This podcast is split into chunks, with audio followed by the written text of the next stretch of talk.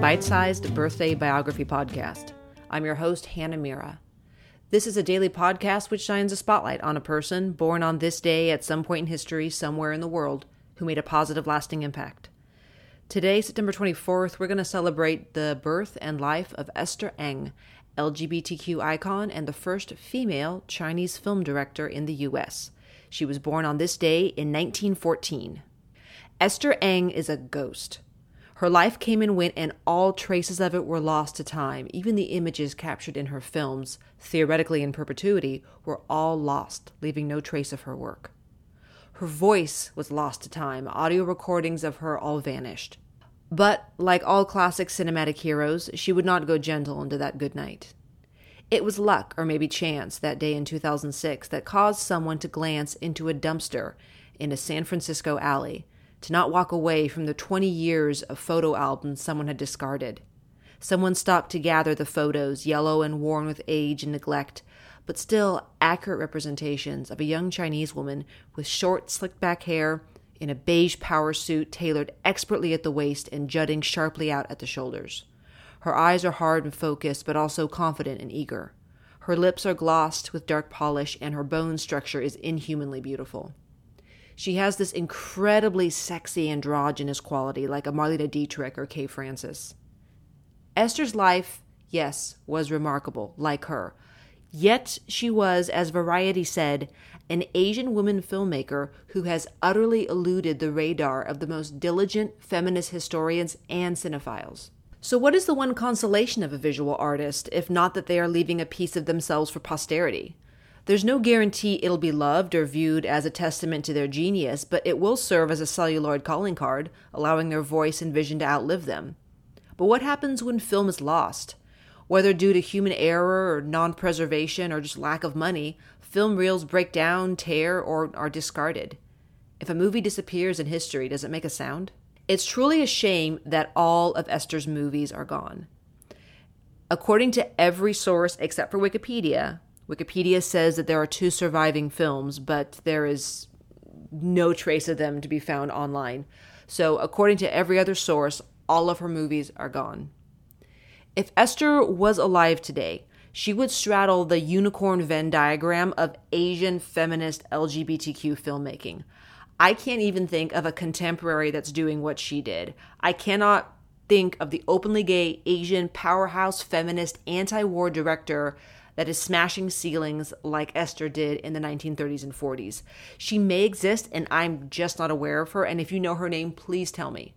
Esther made the first Hollywood all-Chinese movie, produced and directed by only Chinese people, starring only Chinese people, not white people with their eyes taped back and black hair paint. She was and is an icon in multiple fields.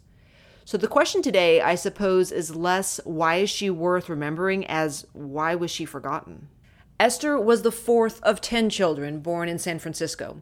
Her grandparents had immigrated from Taishan, a twelve hundred square mile town of almost a million people on the southernmost coast of China, about ninety miles south of Hong Kong. Growing up in San Francisco, Esther became enamored of Cantonese opera, as there was an abundance of Chinese opera houses and theaters there. She even worked at the Mandarin Theater as a teen. As cross-dressing was de rigueur in Cantonese opera, it is possible that that is when Esther began to adopt the more traditionally masculine trappings of suits and really short, slicked-back hair. It's also possible that this was the environment that helped her to feel comfortable with being openly gay, as homosexuality was kind of accepted as sort of part and parcel of what came along with being involved with Cantonese opera. If this is in fact the case, then it may have helped her to never feel hesitant to live openly and authentically, as she never met any resistance or discrimination from her peers during those formative years when she was forming this gender identity. In her life, she would have open romantic relationships with women. It's interesting the disparity in how American news and Chinese news would portray her relationships throughout her life, though. American media would refer to the women that she dated as her bosom friends or her good sisters, while Chinese media flat out said she was, quote, living proof of the possibility of same-sex love. In nineteen thirty-three, when Esther was nineteen, her father started a film production company with a few business partners and made Esther a producer.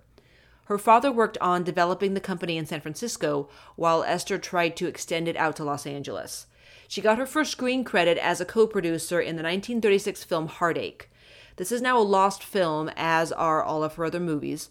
It was shot in only eight days, it took up two color reels of film, and it premiered in Hong Kong under the name Iron Blood Fragrant Soul. In nineteen thirty-seven, the tensions between Japan and China were obviously beginning to ramp up as the countries had chosen opposing sides in the war. So Esther taps into the general public feeling of Hong Kong, where she's staying, and she makes a patriotic film about a female pilot who has to fight for her country. It was called National Heroine, and it was a huge hit in China. So she stuck around to make two more films, uh, one called ten thousand Lovers and one called The Storm of Envy. These are now lost films, so I can't give you a synopsis, but based on the titles, it sounds like they were definitely more romantic films. She also co-directed the melodramatically titled A Night of Romance, A Life of Regret. In nineteen thirty-nine, she directed an all-female cast in It's a Woman's World, which showcased thirty-six women in a variety of professions. It's another lost film, but what caught my eye was that it was an all-female movie made in nineteen thirty-nine, and that same year in America, M G M would also produce an all-female movie called The Women. So that same year, Esther returns to San Francisco, and she starts working in the distribution of Cantonese movies to South and Central America. In nineteen forty-one, she made one of the two movies that you can still find some information on, even though the film itself is lost. It's called Golden Gate Girl. It's the first full-length Chinese feature film made in San Francisco. It describes um, this sort of immigrant drama about a woman who defies her family and falls in love and gets pregnant. Bit of trivia, there's a baby girl in the movie for a few scenes. That baby is actually Bruce Lee in his first ever movie role. This movie was used as propaganda during Rice Bowl drives in San Francisco. The Rice Bowl movement was this attempt by Chinese immigrants overseas to raise money to help China fight off the Japanese. Esther bounced back and forth between San Francisco and Hong Kong for the rest of the nineteen forties, making a few more films that usually had to do with some kind of clandestine affair. Mad Fire, Mad Love was one such movie shot in Hawaii in nineteen forty-nine, which followed the romance of a mixed-race woman and a Chinese sailor. Very risque stuff for the forties, especially since laws banning interracial marriages were in place up until the nineteen sixties. Some states even kept them on the books until the early two thousands. You'd be hard-pressed to find any major Hollywood feature film at that time which included an interracial couple, if anyone in the couple was Black or Asian. There's a weird sort of loophole for Latin men in the thirties through the fifties, when North America was really fetishizing men from Central and South America. So this requires a mini sidebar. In nineteen thirty-three, F D R started something called the Good Neighbor Policy, which was this foreign administration policy from the U S towards Latin America. The idea was that the U S would not interfere with South America's business and politics, but would try to be helpful and cooperative and considerate, like a good neighbor. These countries were pretty skeptical about this, especially since the policy had kind of been put into place when Woodrow Wilson was in office. And while it was in place, he had actually sent troops to occupy Mexico, Haiti, the D R, Cuba, and parts of South America eight times in four years. The U S's butting in was so obnoxious that when the U S military occupied Nicaragua, it actually installed a Nicaraguan president that the U S had picked, not one that the Nicaraguan people had picked. And this was their way of making sure that the president would sign all of the treaties that were favorable to the U S. So it's easy to understand why there wasn't a whole ton of love and trust between North America and South slash Central America. But Roosevelt thought that this policy was a good idea, so he starts pulling all the troops out of these countries, saying, sorry guys, we trust you to run your own country, I swear. The Marines leave Nicaragua in nineteen thirty-three and Haiti in nineteen thirty-four. F D R knew he had a lot of work to do in order to get some good feeling going on between the countries, and he knew that the, one of the best ways to do that was through movies. So in order to erase these negative stereotypes in films of Latin American people, who were usually portrayed as being lazy or untrustworthy, they needed some new faces to represent Latin America. One of the first stars and one of the brightest would be uh, singer, actress, dancer Carmen Miranda. F D R also tapped Disney to make pro-Latin American propaganda films for kids, resulting in Saludos Amigos and The Three Caballeros. In Hollywood, there was this Latin American fetishizing craze. More and more movies started to take place in South America, even though it really didn't add anything to the plot point. There's Flying Down to Rio in nineteen thirty-three, which is a Dolores del Rio, Fred Astaire, and Ginger Rogers movie. Um, suave, beautiful, Casanova-type Latin American men were also in big demand in American movies. The actress, swimmer Esther Williams teamed up with a fair share of hers, including Ricardo Montalban and Fernando Lamas.